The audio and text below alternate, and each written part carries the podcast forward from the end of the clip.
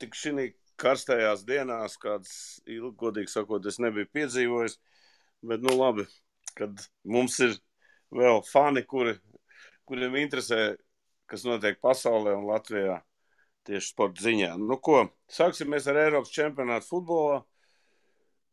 Tūliņ, tūliņ jau beigsies eh, pēdējās spēles eh, grupu turnīrā, un jau, es saprotu, jau sāk eh, lēnām izvirzīties, nu, saka, savu favorītu. Jā. Varbūt sāksim ar to.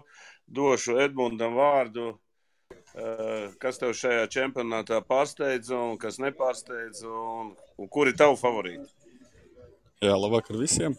Nu, nezinu, kas pārsteidz, kas nepārsteidz. Manuprāt, tu teici, ka jau pamazām izgaismojas tie favorīti. Nu, manuprāt, tā īsti tomēr nav. Man ir ļoti daudz neskaidru atbilžu. Nu, protams, ka visi sajūsmās par Itālijas izlasi. Tas ir, tas ir skaidrs. To visi redz. Bet pateikt, ka kāda no lielajām izlasēm nepārliecinātu un nebūtu pieskaitāma pie favorītēm, nu, manuprāt, tā nav. Uh, jā, nevis Anglijā, bet uh, Spānijā. Spānija var uh, vispār neizkļūt no grupas pie, pie zināma notikuma izklāsta. Principā vajag uzvarēt Slovākiju Spāņiem. Bet, nu, manuprāt, Spāņi būs lieli favorīti šajā mačā, un uzvarot šo spēli, viņi tāpat arī būs pieskaitāmi pie visa turnīra favorītiem. Nu, galvenās favorītas, nu, redzējāt, ko Vācijas mašīna darīja ar Portugāli, ko, ko Itālija dara. Nu, es domāju, ka Anglijam arī tas nešķirs ar Skotiem. Nu, drīzāk es teiktu, tomēr tāds vienas spēles uh, sindroms, kaimiņu duelis, tur vēsture, priekšvēsture un viss pārējais, kas ar to saistīts. Bet nu, Anglijā tāpat ir kvalitatīva izlase.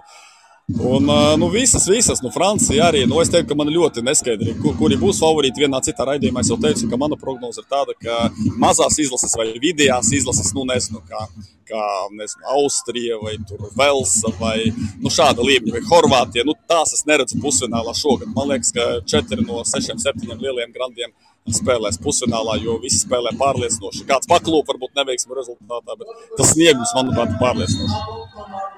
Ok, paldies. Eh, eh, es gribu Kasparam Goršam, mums jau tur vienu, vienu kas saka, uztaisījām kopā watching partiju. Nu, kas par šo laiku ir samainījies? Ir kaut kas, manuprāt, es gribētu, lai to Angliju vairāk pakomentē, jo, nu, ne sevišķi labs starts, un ko tu no viņiem gaidi? Uh, jā, vispirms labvakar. Prieks pēc ilgāka, ilgāka pārtraukuma būt kopā ar tevi, Valdu, un arī ar, ar ekspertiem, protams, arī ar klausītājiem. Uh, Mēs mazliet jau analizējam pašu Eiropas čempionātu, un tur nu, droši vien daļēji, daļēji es arī sliekšos teikt, ka tāda īsti liela pārsteiguma man nav.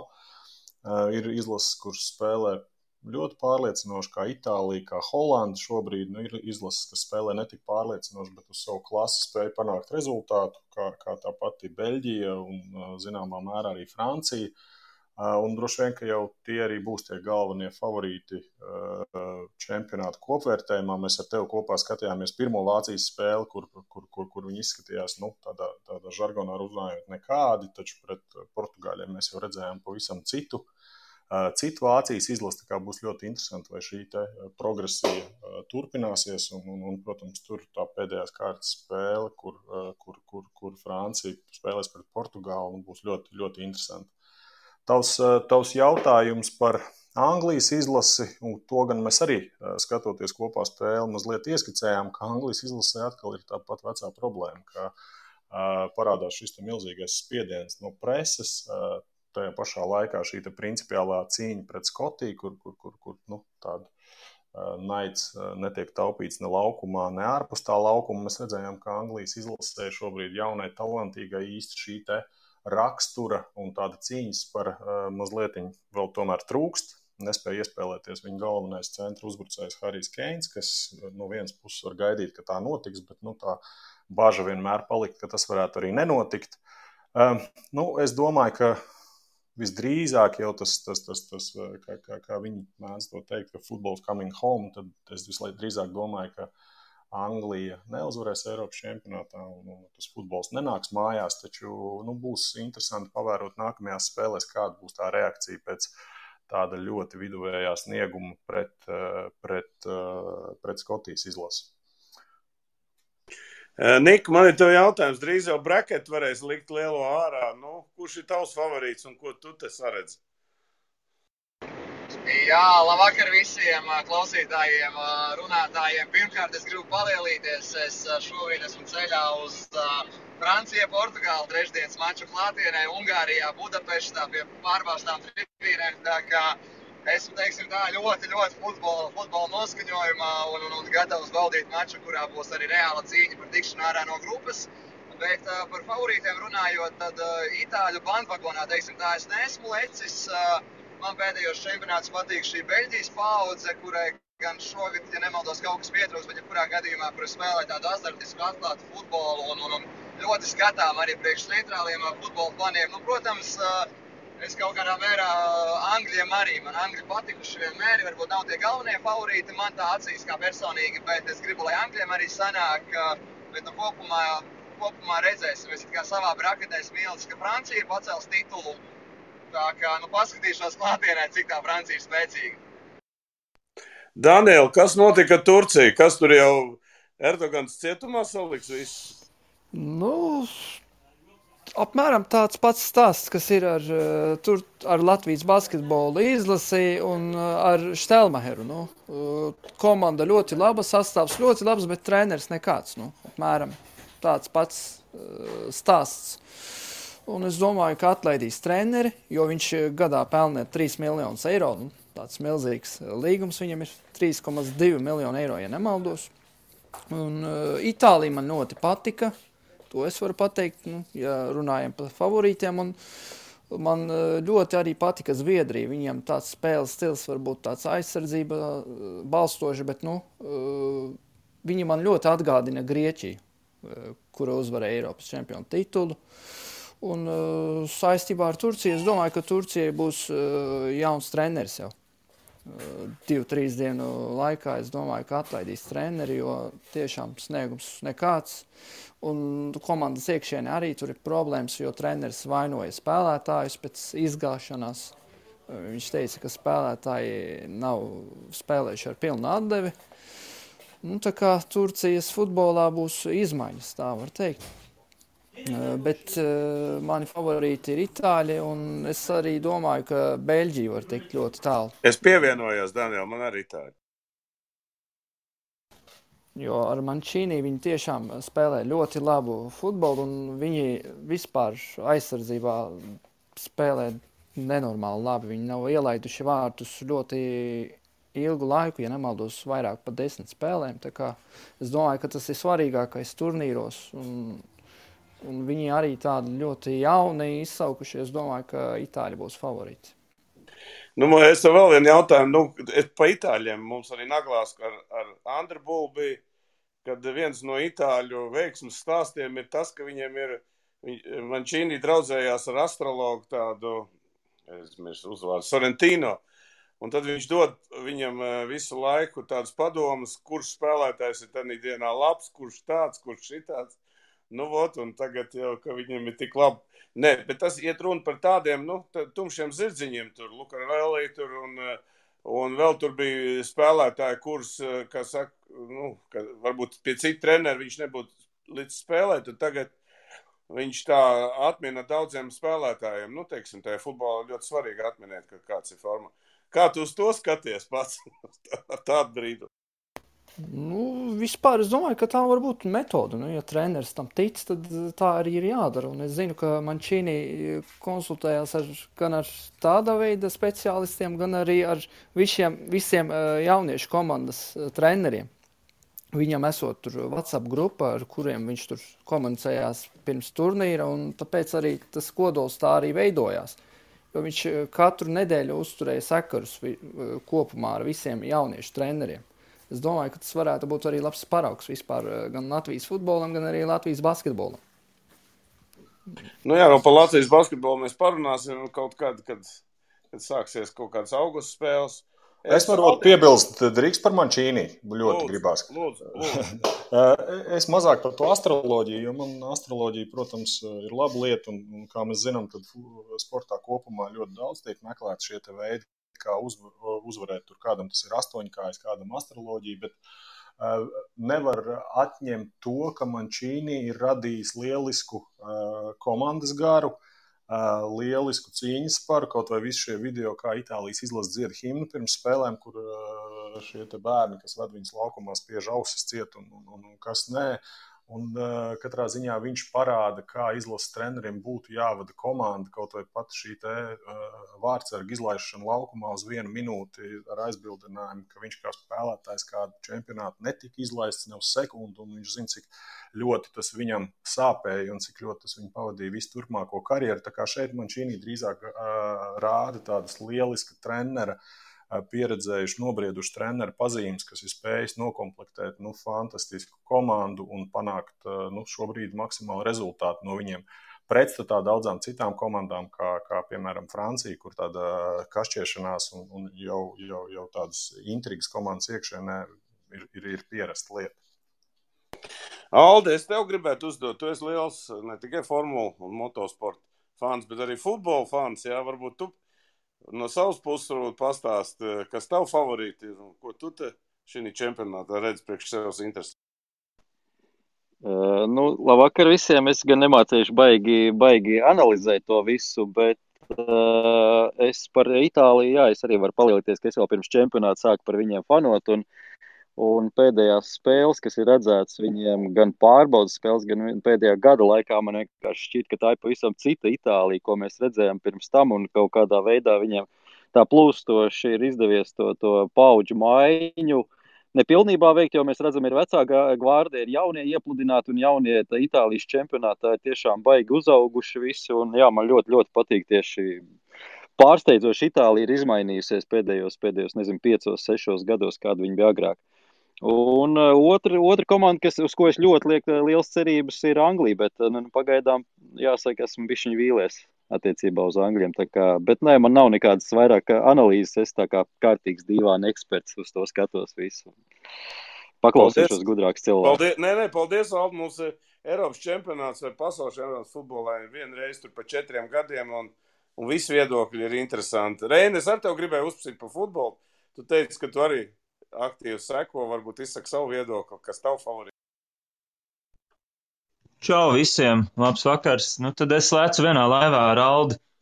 Man uh, futbols vairāk vienmēr interesējas un kaut kādas emocijas rada vietējā līmenī, un Latvijas futbola izlase vienmēr bijusi svēta lieta caur laimēm un nelaimēm, bet tādā pasaules kartē nezinu kādu iemeslu dēļ, bet mana bērna prāts 2000. gadā, kad Itāļi zaudēja finālā sāpīgi Francijai, ļāva pieņemt, ka es fanošu par Itālijas izlasi tādos pasaules formos, un gada laikā tas pārsvarā tomēr bijis ar Katanačo un tāds aizsardzības futbols, tāpēc man prieks paskatīties, kā viņš šogad spēlē.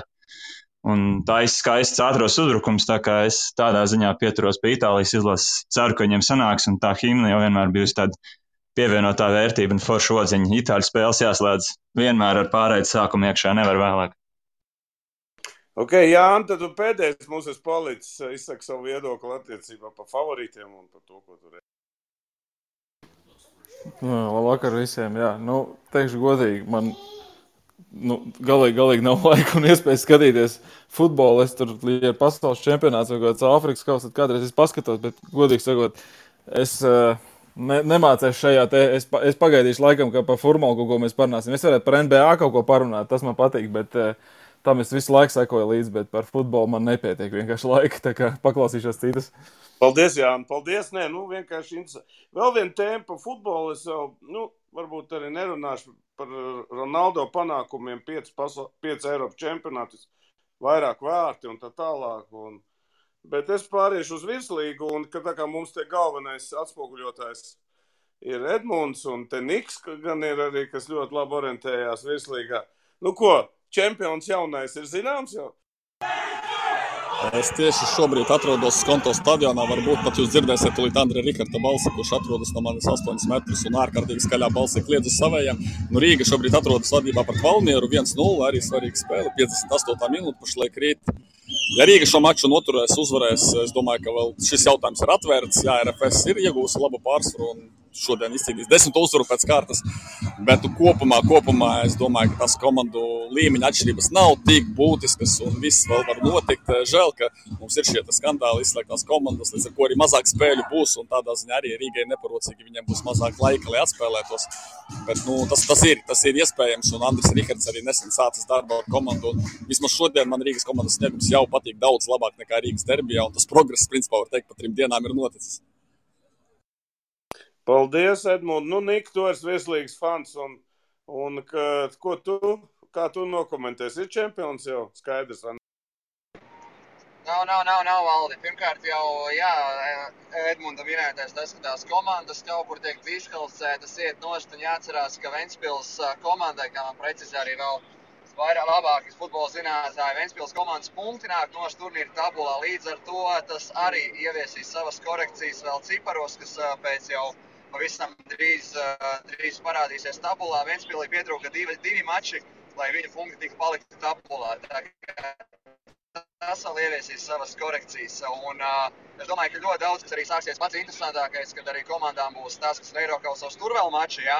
Līdz ar to vēl. Uh, Līdz ar to vairāk maču nedēļā būs pārbraucieni un būs ļoti arī daudz parādīsies, kā treneri pratīs uh, varbūt kaut kur savus līderus piesargāt, atpūtināt. Kā vienmēr sportā traumas var ieviest savas korekcijas pārējas. Kā, nu, es domāju, ka pats pats interesantākais arī cīņā par gan top 3, gan top 4 mums vēl ir priekšā. Man priecē vēl, vēl joprojām Daugopils, kas arī šodien svarīgu punktu paķēra no Liepājas. Tā kā, nu, teiksim tā, tabulā gandrīz katrā pozīcijā ir savas intrigas un uh, virslīga neatkarīgi no tā, ka ir savi skandāli un, un arī daudz, diemžēl, tādas netīrās spēles, kā tās mēs saucam, ja, bet visā citādi arī sportiskā daļa ir ārkārtīgi interesanta un uh, es redzu ļoti daudz intrigas tiešām tabulā. Paldies, Nika. Nu, Kaspar, es tu kā bijušais Futbola federācijas prezidents, kā tu nokomentētu šīs dienas situāciju? Nu, gan labā nozīmē, nu, intriga čempionātā, gan arī viņš, gan viena komanda ir uh, aizgājusi prom titulētākā, gan otra ir uz liels jautājums zīmes. Ja? Varbūt izsaka savu viedokli par šo. Nu, man laikam jāsaka, ka uh, Es laikam skatos uz citu turnīru tabulu. Man liekas, ka turnīru tabulā patiesībā intrigas īpaši nekādas vairāk nav. Um, ir tāda relatīva intriga par pirmo vietu, bet es domāju, ka lielā mērā čempiona, čempiona tituls ir uh, skaidrs. Uh, arī komandas, kuras izcīnīs vietu Eiropā, principā ir skaidrs, jo šī trijotne ir diezgan ievērojami atrausies no visiem pārējiem. Uh, ņemot vērā, ka komandas nu, jau ir kļuvušas par vienu mazāk. Es domāju, ka kļūs par vēl vienu mazāk līdz čempionāta beigām, tad to spēļu būs aizvien mazāk un mazāk. Tas nozīmē, ka arī kādai komandai atspēlēties vai, vai, vai kādu šo te atspēlēt handikapu būs grūtāk. Nu, tad tā lielākā intriga droši vien būs kausa izcīņa, kurā tad kādai komandai būs iespēja izcīnīt, izcīnīt vēl uh, vēl Latvijas kausu, nu, tad tas varbūt būs šis te, uh, intrigas moments kopumā Latvijas futbolā. Ja mēs run, runājam par, par, par tevis pieminēto Vēncpils izslēgšanu, nu, tas, protams, ka tas ir, ir nepatīkams atgadījums Latvijas futbolā tādam titulētam klubam kā Vēncpils, taču Nu, es domāju, ka tas nav pārsteigums nevienam, kas mazliet seko līdzi Latvijas futbolam. Man drīzāk pārsteigums ir tikai tas, ka tas ir noticis tikai tagad. Pirmais, kas būtu jāuzslavē, jāuzslavē būtu, būtu UFA, kur, kur, kur tas darbs, kas tika iesākts vairāk kā gadu atpakaļ, tika novests pie loģiskām beigām un, un, un uh, ir, ir principā nu, izslēgts varētu teikt, nu, klubs ir viens, bet, protams, arī komandas vadītājs, kurš nu, visu savu apzinīgo karjeru ir nodarbojies tikai ar vienu lietu. Tas, tas, tas, tas bija zināms jau krietnu, krietnu laiku atpakaļ. Nu, ja otra lieta, tad tādu, tādu šausmīgu emocionālu pārdzīvojumu es tajā neredzu. Man drīzāk liekas interesanti, cik daudz iesaistītās, daudzas iesaistītās puses cenšas distancēties no šā, kaut gan šis tiešām jau ir nu, uh, tāds ļoti ilgi ejošs uh, process, kur laikā mēs redzējām, kā, kā Vēncpils futbola klubs tādā spirāļu veida, uh, spirāļu veida kustībā gāja zemāk un zemāk un zemāk. Diemžēl no tā ir cietusi arī viņu šī jauniešu, jauniešu sistēma, kas, kā, kas vienbrīd bija viena no tādām sakārtotākajām un spēcīgākajām Latvijā. Nu, Tagad droši vien ir, ir, ir, ir, ir jāskatās, kādā veidā tiks, tiks organizēta šī Vēncpils futbola atgriešanās, vai tāda vispār tiks organizēta. Jo, kā jau teicu, šī distancēšanās no dažādām iesaistītajām pusēm ir ļoti interesanti. Jo savulaik par, par, par, par bīstamībām un riskiem tika brīdināta gan Vēncpils pašvaldība, pārdodot savas daļas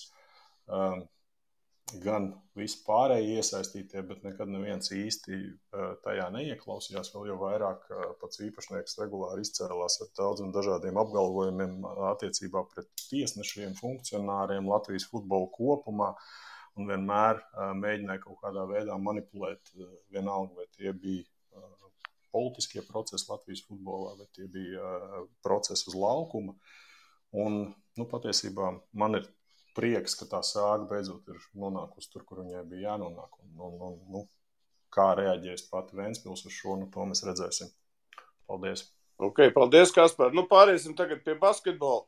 Nu, Reintu, kas saka, sāksim ar Rolandu Šmitu panākumu eh, Spānijas, kā saka, čempionātā un vispār varbūt iedod savu redzējumu par Rolandu, par sezonu, par viņu nākotni, par, par to, ko tu Kā, kā tu varētu nokomentēt to viņa stāstu?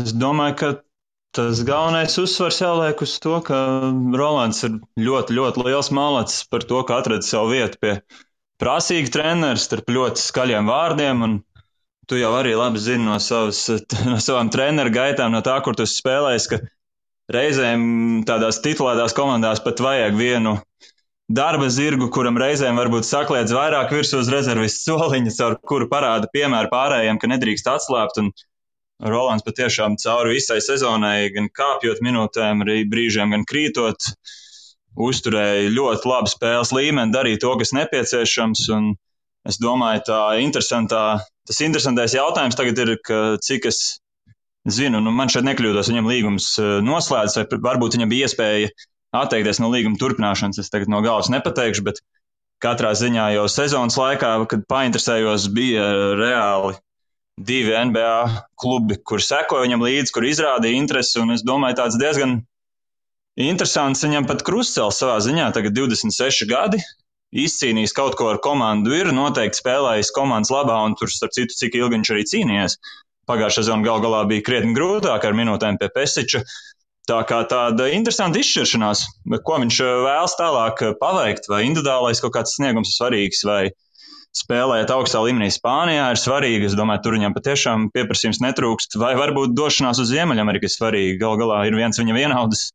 Eh, U-18 izlases pārstāvis, komandas biedrs Andrzejs Pasačņiks, kurš acīm redzot šobrīd ir ieņēmis tādu nostāju karjerā, ka nu, viņš grib līdz galam sisties un atrast sev to vietu NBA, kas arī ļoti apsveicami prasa milzīgu atdevu tā trenēties visu sezonu. Nu, Rolandam tagad iespējas savā ziņā padomāt, kas viņam svarīgi, ko viņš vēlas tālāk darīt. Bet patiešām tādā ziņā milzīgs prieks par viņu čempionu. Mums tagad ir bijusi pāris šo zonu.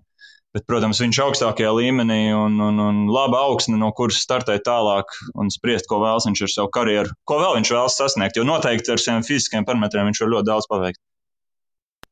Nik, nu, pakomentēt to Rolandu Šmitu. Jūs, man maldos, Jūsu kanāls arī daudz spēles ir arī rādījis, un esat komentējuši, un tur ir sekojis līdzi visam, tam varbūt iedot savu komentāru. Jā, pirmkārt par Rolandu runājot, tad, cik man nācies runāt ar treneriem, kas, kas ar viņu ir strādājuši jauniešu izlasēs un, un, un, un kaut kur arī klubos, tad spēlētājs, kur ir ārkārtīgi vienkārši trenēt, kas ātri saprot informāciju, papildinot treni, kurš uh, neuzmet lūpjos, viņu sakliedzjos, viņu treneris izgāž dusmas. Līdz ar to kaut kādā mērā viņš ir jebkura trenera sapnis. Un, es domāju, ka šo sezonu arī viņa cena kopumā Eiropas tirgu ir kāpusi. Un, tā izšķiršanās arī jāpiekrīt, ka interesēs arī, arī biju dzirdējis, ka ir, no, ir par viņu no MBA klubiem. Es uzskatu arī fiziskās dotības, atlētisms, arī spēles izpratne, vismaz priekš regulārās sezonas. Tas viss ir uh, viņam, lai viņš spēlētu arī NBA savas 15, 20 minūtes kaut kur vidusmēra klubos. Tā kā es uzskatu, ka viņam arī NBA būtu ļoti pateicīga vide, kur viņš varētu turpināt darboties. Bet tajā pašā laikā es domāju, ka viņš Spānijā ir fantastiski iedzīvojies arī no sadzīviskā aspekta. Viņam arī ģimenes pieaugums bija pirms gada, ja nemaldos, vai nedaudz mazāk. Līdz ar to tur es domāju, tas ar kaut kādas varbūt savas korekcijas var ieviest par to, kur viņam pašam gribēsies un ģimenei gribēsies, vai tagad braukt, lekt pāri ar mazu bērnu uz Ameriku. Nu, es domāju, tie, kas ir vecāki, tie arī ļoti labi apzinās, ka ar mazu bērnu braukt citā laika joslā, uzreiz dzīvot un audzināt. Tur tas varētu būt sarežģītāk. Varbūt mammai, kas bērna mamma attiecīgi arī varbūt kaut kā to negribētos. Tā es domāju, ka viņam jebkurā gadījumā ir ļoti pateicīga situācija. Viņam uh, zemāk viņš nespēlēs jautājums uh, Eirolīga vai MBA. To mēs, domāju, arī vasaras beigām sapratīsim. Nu, ko pārējiem pie NBA, pie saldā ēdiena divas tēmas. Viena ir playoffs, uh, intriga. Uh, pārsteigumi un par Dālas, kas notiek Dālas nometnē, tā būtu otra tēma. Nu, sāksim mēs ar, ar eh, lielāko pārsteigumu Atlanta Hawks eh, iekļūšanu austrumu finālā, godīgi sakot, un arī otrs fināls, nu, teiksim, kurš bija starp Milwaukee un, un Brooklyn, arī septītās spēles vinnēja viesi. Godīgi sakot, no statistikas viedokļa, man liekas, tas ir unikāls gadījums. Arvīd, došu tev vārdu pieslēdzies, tu mums esi tāds galvenais te speechwriter. Tu vēl ne. Čau, uh, ne, vienkārši fascinē dažreiz. Nu, nav, nav, nav veiksmīgs uh, interfejs priekš uh, Clubhouse, bet uh, nē, no manas skatu punkta. Uh, es nevaru teikt, ka uh, tas man ir pārsteigums, uh, tā Atlantijas iekļūšana, jo nu, Atlants iekļūšana kļuva diezgan reāli jau tajā brīdī, nu, tiklīdz Mbīts satraumēja menisku. Jā, un, uh, un tajā brīdī nu, tā bija uh, realitāte. Nekas, nekas vairāk, jo tā vienkārši iemesla dēļ, kad viņiem nu, uzreiz bija skaidrs, nu, ka visi, visi tā komanda grozās par un ap viņu. Ja? Un, uh, viens zāģis bija tīri uz tā rēķina, kad uh, Embīdam vairs nebija iekšā spēles beigās. Uh, kā rezultātā nu, viņš nevarēja, viņam vairs nebija lēciena, viņš nevarēja. Nu, viņam, tas, ka viņš pēc tam iziet pēc pāris dienām, uh, un uh, viņš tur var nospēlēt uh, visu kaut ko, nu, tas ir cits stāsts. Uh, otrs, nu, treneru jautājums. Tas ir uh, savādāk, uh, jo, nu, Doks, uh, jā, viņam ir skaisti panākumi Bostonā, bet uh, viņš uz to dzīvo joprojām. Bet viņš ir viens no, man liekas, uh, titulētākajiem treneriem pēc playoff kolapsēm, nu, pēc, pēc playoff izgāšanām uh, situācijās, kad, kad vai nu tu esi vadībā baigi sērijā, vai arī tu esi, nu, uzskatīts par lielu favorītu. Un, uh, Tas ir primārais. Nu, tas, ka, jā, nu, labi, Simons kaut ko nevar izdarīt, to vai šito. Un tad sākās kaut kāda, protams, pārmešana viņam. Nu, jebkurš čels, kurš dabū 5 punktus, 8 bumbas, atved 13 piespēles, nospēlē ar vienu kļūdu. Jā. Nu, jebkurā citā kontekstā, nu, tā tiek uzskatīta par zolītu spēli. Simons gadījumā tas ir uzreiz tā ir izgāšanās, un tas, tas ir tāds šobrīd paramais zēns, lai maskētu daudzas citas problēmas, kas ir uh, tās pašas embīda kļūdas neskaitāmās uzbrukumā, ka viņš īsti nemāk spēlēt ārā no dubultīna pareizi, uh, ko pret viņu var pietiekami pielietot. Viņam šajā spēlē bija astoņas kļūdas, ja nemaldos. Uh, un, un tā, nu, Filadelfija, nu, tas ir, nu, visi jau uzreiz runā, nu, process ir beidzies, jā, un, uh, Un tā tas visdrīzāk arī ir. Nu, ir ļoti skaidrs, ka ar šādu sastāvu viņiem ir grūti atgriezties. Vienīgais variants ir tiešām, kad Filadelfija neredz šobrīd veidu, kā, kā var būt aizmainīt Simons atbilstoši tai viņa cenai.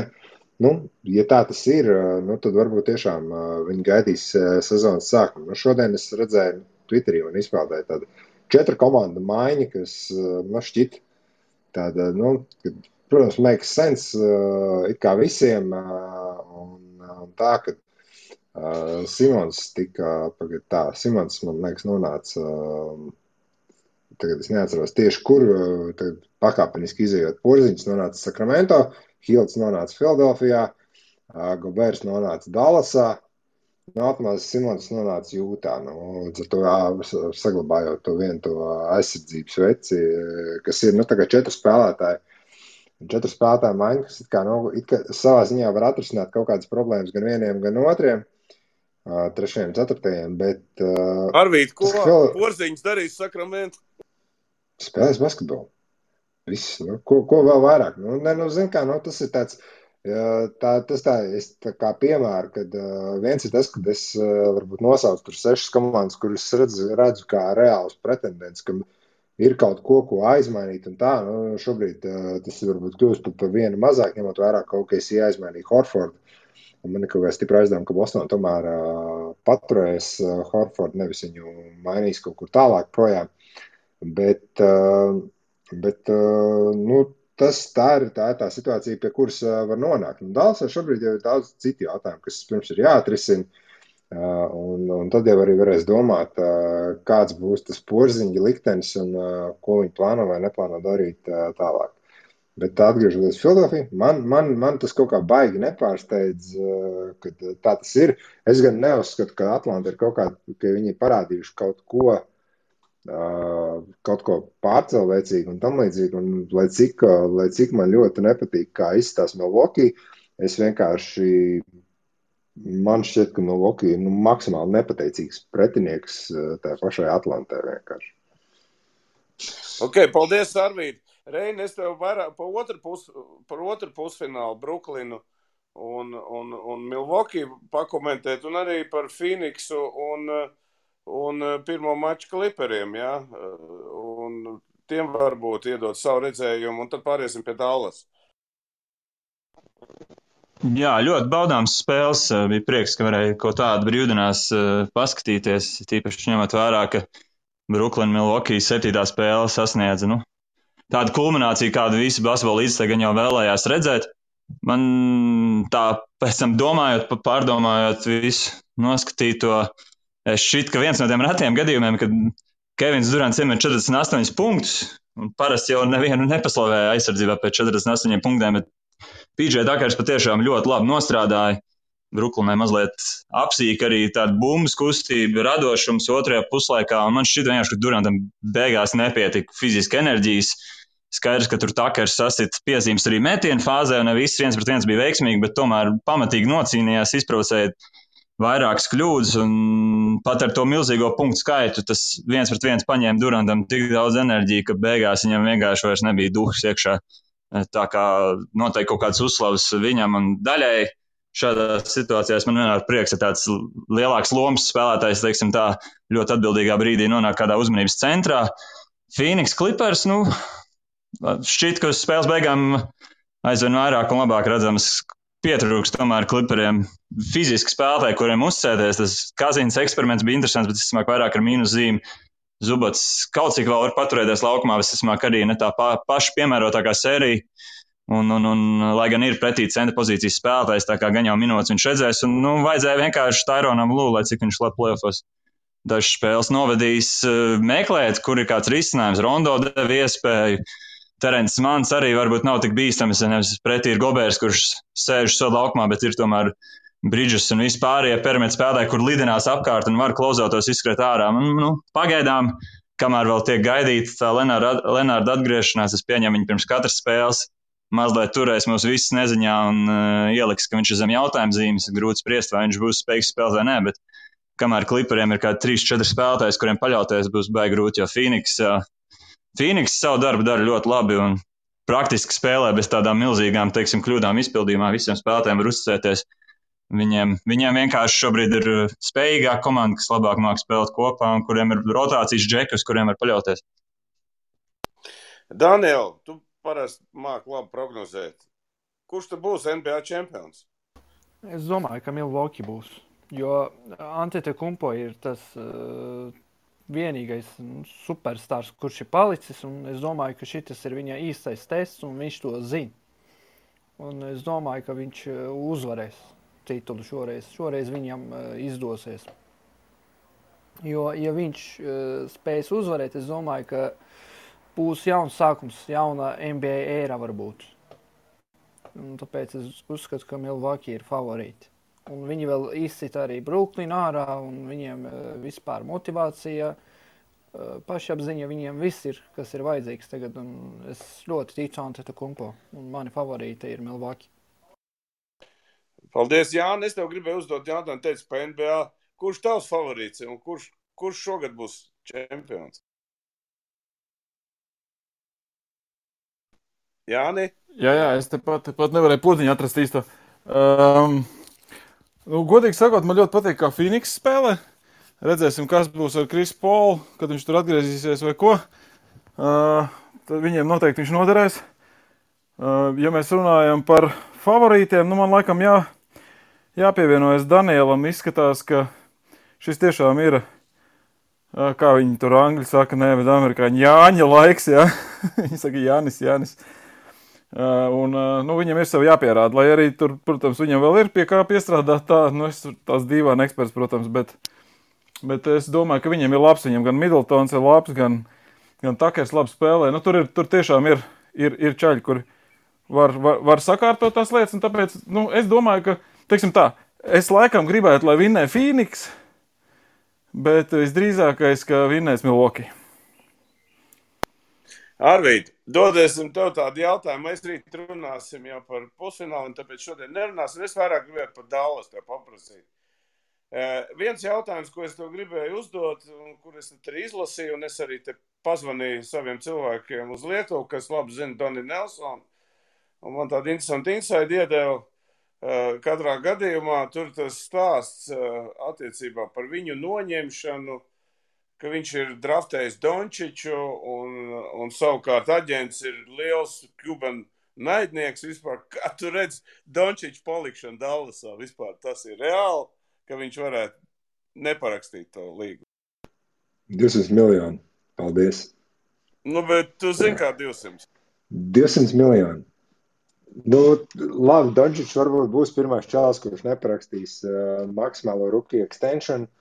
Uh, pieņemsim, ka tā ir. Šis ir lielākais rookie extension, man liekas, kāds uh, jebkad uh, būs piedāvāts. Viņš dabūs, uh, protams, 4 plus 1 līgumu. Protams, ka tā būs. Viņam būs tā opcija, ņemot vērā, ka Teitams, Mičels un vispārējie to ir dabūjuši. Tur, tur nav pat īsti nu, divu domu par šo, bet visi Dālasai tur sūdz ar visu Doniju Nelsonu. Nu, 24 gadi noturēties uh, amatā NBA, tas ir, nu, teiksim tā, tas, uh, tu jau pats par sevi esi unikāls uh, šajā ziņā un gandrīz vai, gandrīz vai tā kā dinozaurs uh, visā tajā pasākumā, ņemot vērā, cik, uh, cik grūti, cik grūti to ir darīt. Es vienkārši nedomāju, ka tas uh, spēlē uz doto brīdi kaut kādu lomu tam, ko Dončits darīs vai nedarīs. Pirmkārt, viņš parakstīs to līgumu. Otrakārt, uh, redzēsim, ko viņi paņems kā front office čālu, ko viņi paņems pēc tam kā treneri. Jā. Vai viņi paņems to Morslī kā asistentu, ar ko tīt, kā Lukam esot superlabas attiecības. Stāsts par viņu ir tāds, ka viņš ir vairāk tā kā ne, ne tik daudz tas uh, strateģiskais ģēnijs, bet tieši uh, cilvēku, nu, cilvēku, nu, cilvēku treneris, personību treneris, um, kurš māca atrast kontaktu ar visu un strādās arī ASV izlasē kaut kādā kapacitātē. Līdz ar to, nu, redzēsim, nu, bet pēc daudziem, nu, Amerikā pēc bukiem viņš ir favorīts numur viens, nu, respektīvi, vai nu viņš vai kāds cits, nevis tur kaut kas, kas tiks tur intervēts un tam līdzīgi. Un redzēsim, kā tas attīstīsies tālāk, jo kur, kur nonāks Dončits pēc kaut kāda nākamā līguma vai pie galda atkal ar Dallas, vai viņš pēc gada vai diviem prasīs kaut kādu maiņu, to šobrīd neviens nevar paredzēt. Vienīgais, ko es tev varu pateikt, nu, viņš parakstīs to līgumu, jebkurā gadījumā, un pēc tam jau skatīsies, kas ir tālāk. Mēs varam domāt vakumā, ja, kad ai, Luka vienkārši paņems izlems un pateiks, ka nu, es, es darīšu tā, kā es gribēšu. Un tā, bet patiesībā nu, tev jau apkārt ir cilvēki, kur pateiks, ka nu, vajadzīt atteikties no 200 miljoniem garantētiem. Tas neko nenozīmē. Tev viena trauma, tu esi ārā. Nu, līdz ar to tu vari domāt, kad paņemt. Viņš Slovenijas, Slovenijas bagātākais cilvēks uzreiz. Nu, lai, lai ir, nu, viss brīnišķīgi. Viņš ir arī talantīgākais uh, sportists, kas pēdējā laikā ir nācis ārā. Līdz ar to, nu, kāpēc, kāpēc, lai, kāpēc, lai viņš nebūtu pelnījis uh, to, ko viņš var dabūt? Es gribēju pie viena uzprasīt Danielam, viņam nav labāk zināms tā no manas uztveres, cik es uh, pasako līdzi, runā, ka Ko Kokoškovs varētu neturpināt darbu. Nav Turcijā labāk zināms, jo nu, tas uzreiz būtu interesants kandidāts. Nu, es zinu to, ka ir viena daļa Fenerbahčē, kuri negrib strādāt ar Kokoškovu, bet uh, puse no uh, cilvēkiem grib ar viņu turpināt, un tur ir neskaidrība tieši tāpēc. Un tur visi gaida lēmumu no prezidenta. Redzēsim, ko prezidents teiks, bet uh, es varu teikt, kā, ka viņš var nepalikt Fenerbahčē. Jo lielākā daļa no faniem un arī no cilvēkiem Fenerbahčē viņi negrib redzēt. Jo viņi domā, ka Kokoškovs ir aizvadījis sliktu sezonu, bet Fenerbahčē sāka komplekciju tagad. Un diezgan labu spēlētājs piesaistīja. Redzēsim, kas būs, bet ir tāda iespēja, ka viņš var neturpināt darbu Fenerbahčē. Jā. Nu, Ziniet, kā Kurvašovs, es nedomāju, ka viņš pat ir uh, reāls kandidāts kaut kam uh, NBA tā vienkāršā iemesla dēļ, kad uh, nu, viņam tas viņa pirmais pieejams ar Phoenix izvērtās tāds uh, gaužām uh, neveiksmīgs. Ja? Un, uh, nu, viņam vairs nav.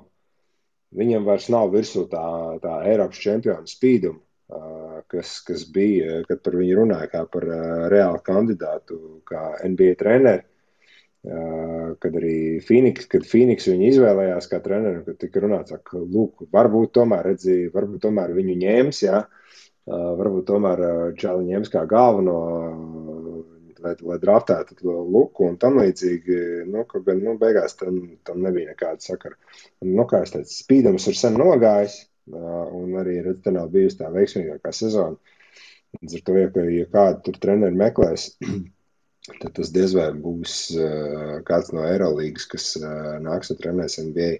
Šobrīd ir tik daudz ļoti, ļoti augstu novērtētu asistentu, kas gaida tās savas iespējas, kad neviens neizvēlēsies, neviens neizvēlēsies kaut kādu treneru no Eiropas, kuram jāver tāds normāls spēles. Uh, ierakstīts uh, viņa CV uh, NBA Arvīd, kontekstā. Arvīd, Arvīd, te iet runa par viņu Bildu Dafiju. Es arī pazīstu no biedriņa laikiem labi. Uh, te nevarētu būt Bildu Dafiju uzspiešana, nu, parakstīšana un treneru ielikšana. Viņa loma varētu būt arī šī ziņā. Nulle. Viņam, Nulle? viņa, viņam būs nulle loma tajā, ko Dallas izvēlē, izvēlēsies darīt. Mēs runājam par Marku Kubanu. Viņ, viņam tāds Bills Dafijs ir bijis, nebijis. Nu, tādā ziņā, nu, Marks Kubans ir, nu, tā kā, zin kā, nu, angliski tas self-made man. Nu, viņam tur tāds Bills Dafijs ir, nu, viņš tur brokastīs tādā, nu. Uh, Ok. Viņam, nu, tas, es saku, tev ir jāsaprot, nu, kas ir, kas Es ir, sapratu, kas ir sapratu, es īpašnieks, vai ne? paprasīt. Cik liela Jā. aģents varētu tur ie- ie- ietekmēt to procesu? Nē, nu, aģents, aģents teorētiski jau var ietekmēt, vai ne? Ne jau vēl ir, ir aģentūras, kurām ir uh, milzīgs, uh, milzīgs uh, kā, tas nospiedums uh, tajā, kas notiek uh, NBA virtuvē un tam līdzīgi. Uh, Bet, uh, bet nu, zin kā, nu, te ir stāsts par čalu, kurš, kurš iet uh, nu, pie sava ritmiņa. Uh, Viņam tur Viņ, viņš tur tāds, viņš zina, ka viņam ir šobrīd ir priekšrocības ar Luku, jā, ne jau vēl arī, vēl tī Kubanam kaut kad uzdeva jautājumu tur par to, ko viņš izvēlētos, tur šķirties no sievas vai laist Luku spēlēt kaut kur citur, vai ne? Viņš teica, nu, tad man būtu jāatsakās no 50% savas, savu īpašumu, jā. Kaut kā, kaut kā tam līdzīgi. Tā kā, tā kā, nu, tā, tas ir tāds, ā, tas ir tāds rādītājs, Skaidrs. ko, Viņš viņu ko, ne par kādu cenu. Nu, kā, nu, viņš, viņš viņam piedāvās maksimālo to, ko var piedāvāt. Viņi viņam piedāvās 4 plus 1, tur bonus, ne bonus, sastrādāt visu kaut kādu. Tu to vari izveidot, pieveidot un ko tik vēl ne. Bet, bet nu, es saku, Dončis viņu parakstīs, vai pēc gada, vai pēc diviem viņš gribēs iet kaut kur prom. Tas jau ir, zin kā, tas ir tāds cits stāsts. Mhm. To šobrīd, uh, to šobrīd to neviens tāpat nevarēs atbildēt, un arī pats Dončis noteikti to nevarēs atbildēt. Bet uh, viņi Dallasē šobrīd viss sākās ar to, kurš, kurš būs uh, tas, kurš vadīs visu to basketbolu, basketbolu operāciju. Skaidrs, ka uh, galvenā teikšana, jebkurā gadījumā būs Kubanam, jo viņš ir no tiem īpašniekiem, kuram patīk būt iesaistītam. Viņam patīk tas modelis. Abobam, abobam. Nu, tas jau, zin kā, nu, viņam ir līgums beidzies. Nu, kā, lielākā daļa tāpat, nu, lielākā daļa nemaz par tādu čāli ārpus uh, pat īsti nebija dzirdējuši, nebija zinājuši viņu pirms neizpildēja šāds raksts. Ja tas vidējais basketbola līdzekļs, viņš domāja visdrīzāk, who the fuck is Bob Valgaris? No, un, un tam līdzīgi. Kaut gan nu, viņš NBA apritē, protams, ir gan kā, gan kā betotājs, gan arī kā, nu, kaut, gan arī kā analītiķis, nu, ir figurējis pietiekami ilgi, un Kubans vienkārši ir viņam devis iespēju balstoties uz to, ka tā čāļa analītiskais modelis dod milzīgi, ir devis milzīgu, milzīgu tādu tā kā edge, bet, uh, lai teiktu, ka, uh, ka viņš ir tāds, kuram ir jāpaliek, nu, nē, nu, protams, ka uh, būtu šokējoši, ja viņi izvēlētos kā čali, kas uh, vadītu to visu pasākumu tālāk. Tas ir viens, bet ja kurš cilvēks, kurš nāks, kurš nāks tagad Nelsona vietā, ir skaidrs, ka viņa uzstādījums būs, ka viņam nav nekāds tur uh, pelēkais kardināls aiz muguras, ja, kur, kurā Kubans ieklausās varbūt brīžiem vairāk, ja ne jau vēl Ja tīpaši atnāks tev kaut kāds uh, Masāju Džirī, piemēram, no Toronto, nu, tam, tam, tam čalim ir savs CV, jā, nu, kā. Man ir Rēnim jautājums pēdējais par KP. Visā šī bardakā. Ko tu, kur tu redzi KP vietu? Turpat vai, vai, vai, vai tomēr kaut kas notiks vasarā? Ne, ļoti interesanti no Latvijas pozīcijām. Ne? Pirms nedēļas divām mums un arī nu, ASV arī saistībā ar Dallas. Tas bija pats interesantākais stāsts. Tagad tas ir aizplūdis trešajā plānā pat. Es ka domāju, ka jaunajam ģenerālmenedžerim, jaunajam trenerim skaidrs vienam no pirmiem uzdevumiem, gan vispār piedaloties intervijas procesā, vajadzētu būt mm, pastāstīt savu vīziju par to, kā, teiksim, izspiest maksimumu no Kristapa, lai viņam būtu pilnīgi, pilnīgi liela vēlme piedalīties, spēlēt, atjaunot viņu vērtību. Es domāju, tas tā mazliet vismaz uz kādiem pāris mēnešiem eh, iedod zinām nenoteiktību. Jo nu, nedomāju arī, ka porziņš gal galā neuzklausīs jauno treneru, neparunās ar viņu. Es domāju, kaut kādu zināmu, pa pāris mēnešiem tas noteikti pastam to procesu priekšu. Bet, un rekur meistarība jaunajiem cilvēkiem censties kaut kādu kopīgas attiecības radīt. Bet, nu, vispārīgi jau es domāju, ka viņam prāts tā diži vismaz šobrīd personīgi nav mainījies. Viņa nostāja joprojām labi atmiņā palicis tas, kā viņš spēlē kopā ar Dončiču vai brīžiem nespēlē kopā ar viņu. Tā kā es jau domāju, ka viņš komandu tāpat vēlēsies mainīties, bet vai mainīt, bet uh, visas iespējas uh, jaunajiem darbiniekiem vismaz uh, pastrādāt ar viņu, lai tā nebūtu tā tūlītējā realitāte. Jā, jautājums ir ļoti atvērts. Es domāju, ka nākošais nedēļa atkal kaut kāda jaunuma droši vien būs, kas tur notiks. Jo, jo viss tur notiek tik ātri. Pagājušajā nedēļā mēs runājam tiešām, kā Reinis teica, tur pavisam cits prioritātes, viss nomainījās. Nedēļas laikā strādāt. Nu, ko lēnām pārējām pie Formule 1. Es arī gribētu no apakšas rasu piesaistīt vēlāk, un te arī, kas te vēl gribētu par Formulu. Nu, mums ir divi guru, Aldis ar Jāni. Nu, es teikšu tā, šitas bija varbūt pats interesantākais posms, kāds vien ir bijis šo sezonu. Aldi, tu man piekrīti vai nē? Nu, ja tu to saki par trasi, eh, kuru visi līdzjutēji gribēja izmest no kalendāra, Polrikāra trasi, jo bija ļoti, ļoti garlaicīgs sacīks iepriekšējās sezonās, tad, tad jā, laikam jāpiekrīt. Pilnīgi noteikti, jo nu, šobrīd, šobrīd izstāsta līdz sezonas beigām būs tā, ka ies ies ļoti, ļoti cieši vienam ar otru Mercedes ar Red Bull. Un, uh, mēs jau to sākām no se sezonas sākuma runāt. Un, uh, man tad vēl bija tāda neliela baila, ka tomēr tā varētu nebūt. Mēs pat pa velti to intrigu te uzskačājam. Bet tagad es laikam tā diezgan varu likt roku uz sirds un teikt, ka, uh, darbie draugi, noteikti sāciet paskatīties formulu šogad. Jo uh, mēs atcerēsimies šo sezonu pēc gadiem kā vienu no klasiskajām sezonām. Pilnīgi noteikti. Jāni, Botas ir jāmet ārā sezonas vidū vai nav? Lai viņš spēlē savu spēli jau. Man liekas, ka tu man šito uzdod katru nedēļu. es tev provocēju.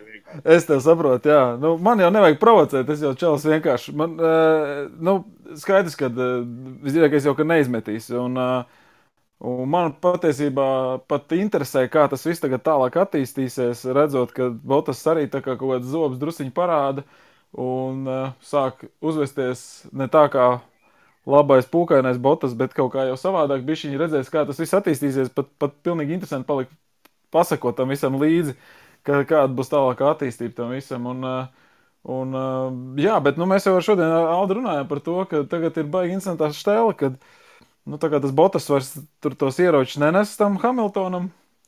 Nu, tagad atkal Peres atkal ir tur, kur viņam ir jābūt, tur, kur kādreiz visu laiku botas bija klāt pie, Hamil bot, jā, pie Hamiltona tad attiecīgi nu, tagad var redzēt, ka Mercedes tiek sasisti ar viņu pašu.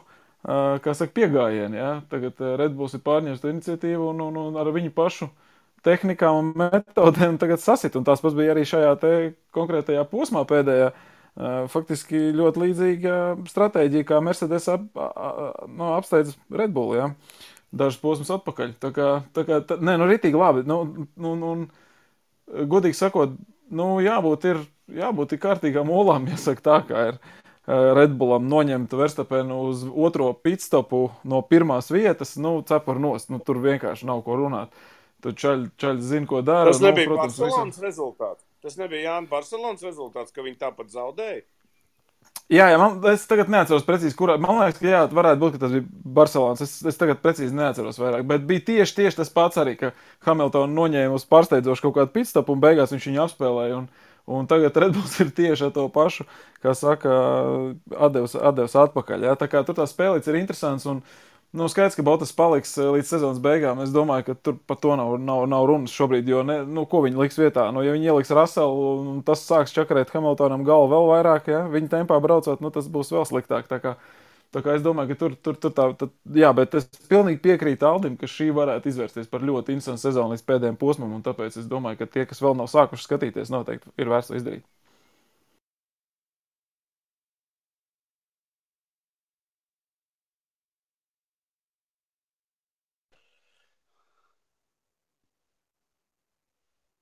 Vēl tev bija uz otru pusi mikrofons, man liekas. Tu, tu visu pateici bez Sorry. mikrofona. Jā, jā, uh, Nik, uh, pasaki, lūdzu, kā mūsu fantāzija iet tur tagad?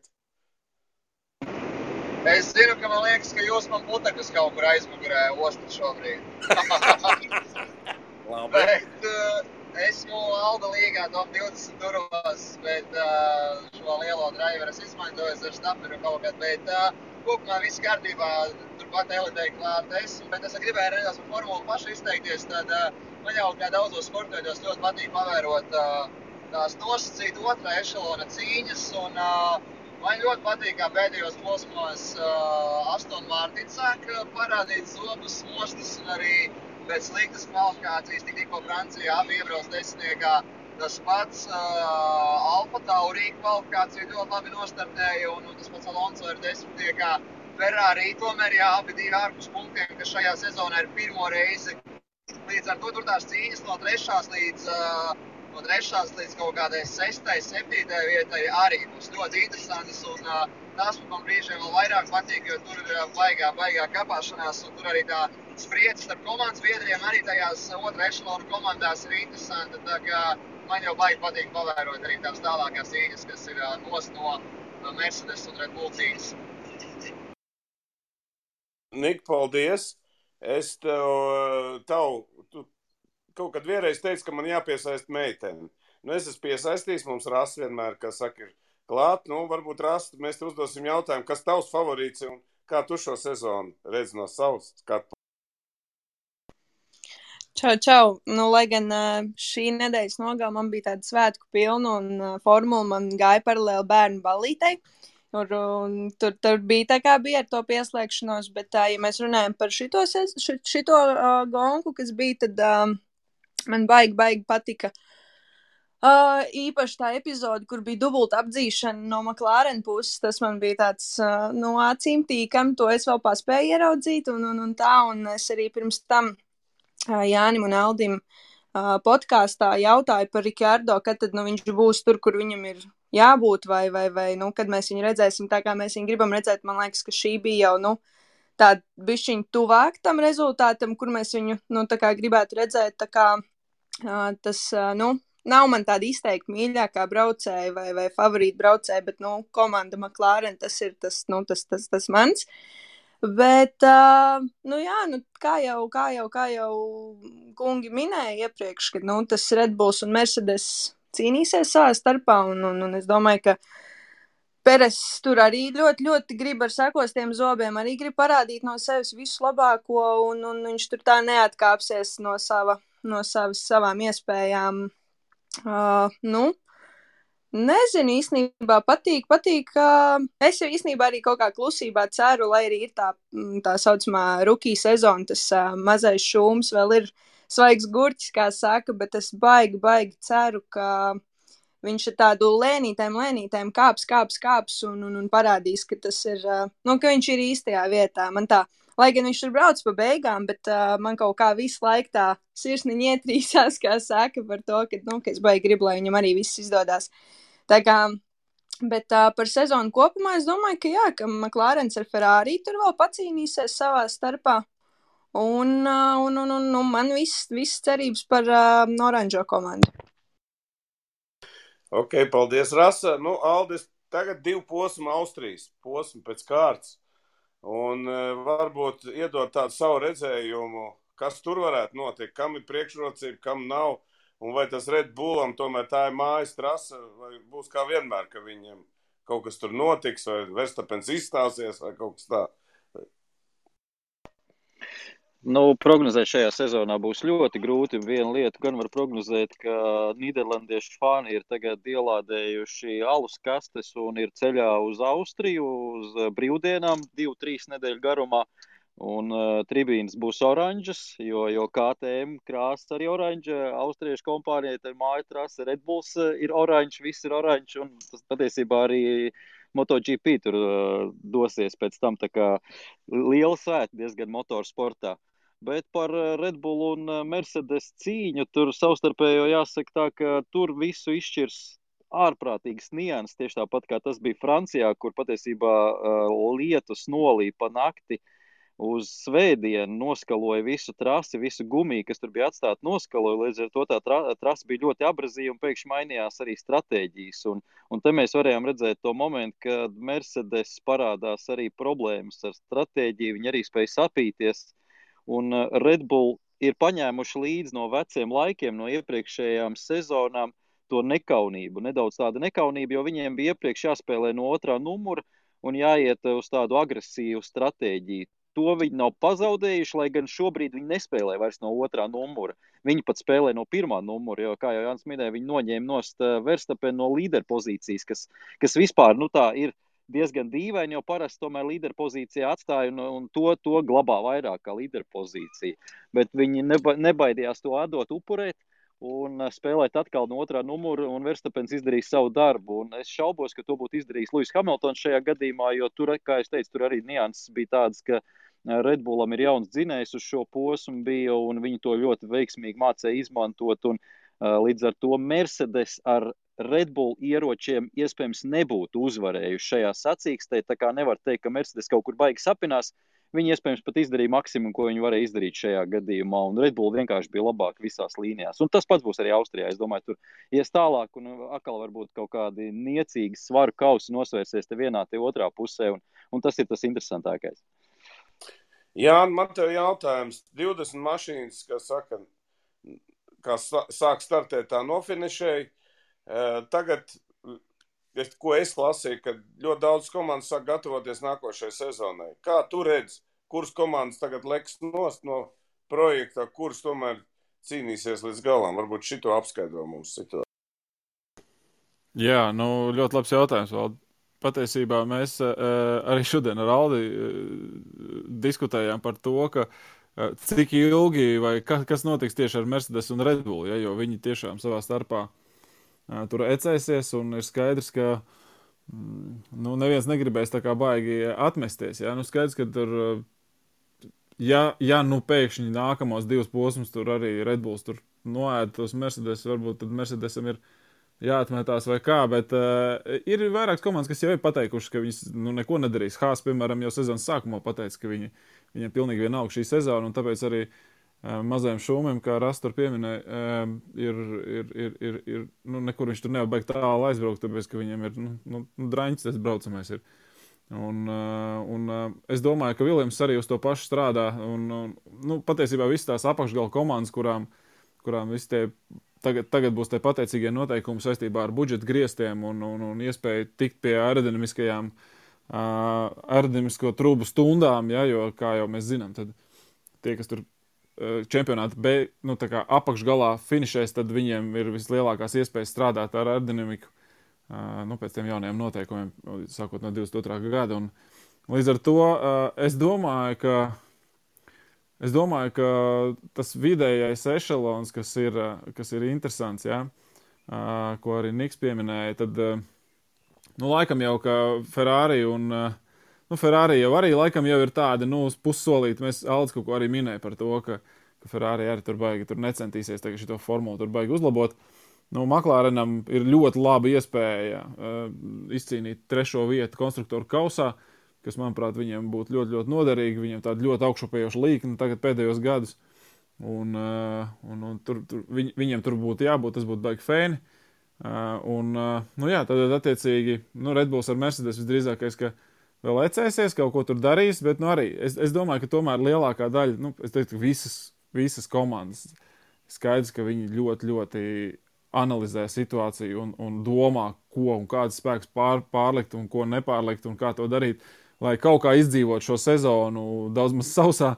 Un tomēr liktu to lielu uzsvaru uz jauniem noteikumiem, jo tomēr tā ir jauna era un uh, pilnīgi cita veida formulas un cita tehniska risinājuma. Un, un tur ir jāiegulda daudz enerģijas, jo tas, kādu pamatu tur ieliks, tas arī būs tas, kas tev palīdzēs tur tālāk attīstīties. Nu, tad no jūsu vārdiem es sapratu, ka būs ļoti interesanti šī sezona. Aldi, vai ne? Ja, ja jau ja jau te viss laidīs, nu, kā saka, ar, ar veciem materiāliem. Jā, es, es eh, papildināšu vēl nedaudz, jo nu, tas lead time saucamais, kas ir uh, mašīnu jauno modeļu izstrādē, ir ļoti, ļoti ilgs formulā. Tas mērāms ir gado, gadā.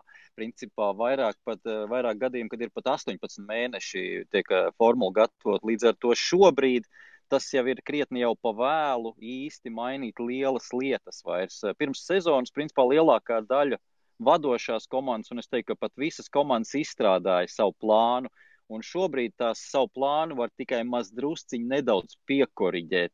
Respektīvi, cik liels resurs, cilvēku resurs, naudas resurs, instrumentu, aerotuneļa stundu un tā tālāk resurs aiziet eh, jaunai mašīnai, cik vecai. Tātad tas plāns pa lielam ir uz, uztaisīts, uzrakstīts, viņi pie tā turās, un viņi nedaudz, nedaudz iespējams piekuriģē, e, no, izējot no tā, kāda situācija čempionāta kopvērtējumā. Bet uh, es domāju, ka pārsteigumu milzīgu nav, un līdz ar to arī tās korekcijas visdrīzāk nav lielas, un viņi pie savu plānu pieturās. Tā kā šeit šis gads ir jā, diezgan liela upurēšana, un principā mēs pat redzēsim uz sezonas beigām kaut kādas interesantas risinājumus, kas parādās jau domājot par nākamo gadu, jo pilnīgi noteikti nevienai komandai nav vērts vienu gadu šobrīd uztaisīt pa galveno un upurēt tādu vidējo termiņu, divus, trīs gadus nākotnē, jo nāk pilnīgi jauna revolūcija. Tur nav tā, ka nāk kaut kāda mašīna nedaudz pamainīt noteikumu. Tur ir pilnīgi jauna revolūcija, pilnīgi jauna ēra. Un, ja viņi to nočakarē pirmajā gadā, tad tas vilksies līdz tas zaudējums viņiem vienu, divus, trīs gadus, tas ir pārāk sāpīgs zaudējums. Viņi nevar to atļauties. Tas ir pats galvenais, tā ir prioritāte. Šis gads ir jānobrauc līdz galam un nevar izgāzties un nu, tik daudz. Ok, liels paldies! Nu, tiekamies jau nākošais nedēļa, atkal formula, un pēc tam vēlreiz, kā teikt. Tā kā futbols ir sācies. Krievija, Dānija 0-0. Tā ir lielākā intriga. Es domāju, ka visi te pa Dāniju slimo izējot, arī visu pasauli. Tā kā veiksmīgi jums, eh, kas saka, nedēļu, priecīgi nolīgot, lūdzu tādu mierīgi kopumā, lai, lai, lai pirmdien atkal varētu mēs satikties un izrunāt jau kādu, kādu notikumu pa nedēļu būs notikuši. Liels paldies jums par piedalīšanos, tie, kas te mums augšā ir un, tie, un arī klausītājiem. Uz redzēšanos. Jānis priecīgi nolīkot, Jānis priecīgi svētkus. Nu, mēs viņam, Jāni, ne, nebojāsim viņam, zin kā tagad. jā, paldies, paldies, un uh, priecīgs svētkus visiem, jā, jā. Ar tā. Paldies! tā. visu labu.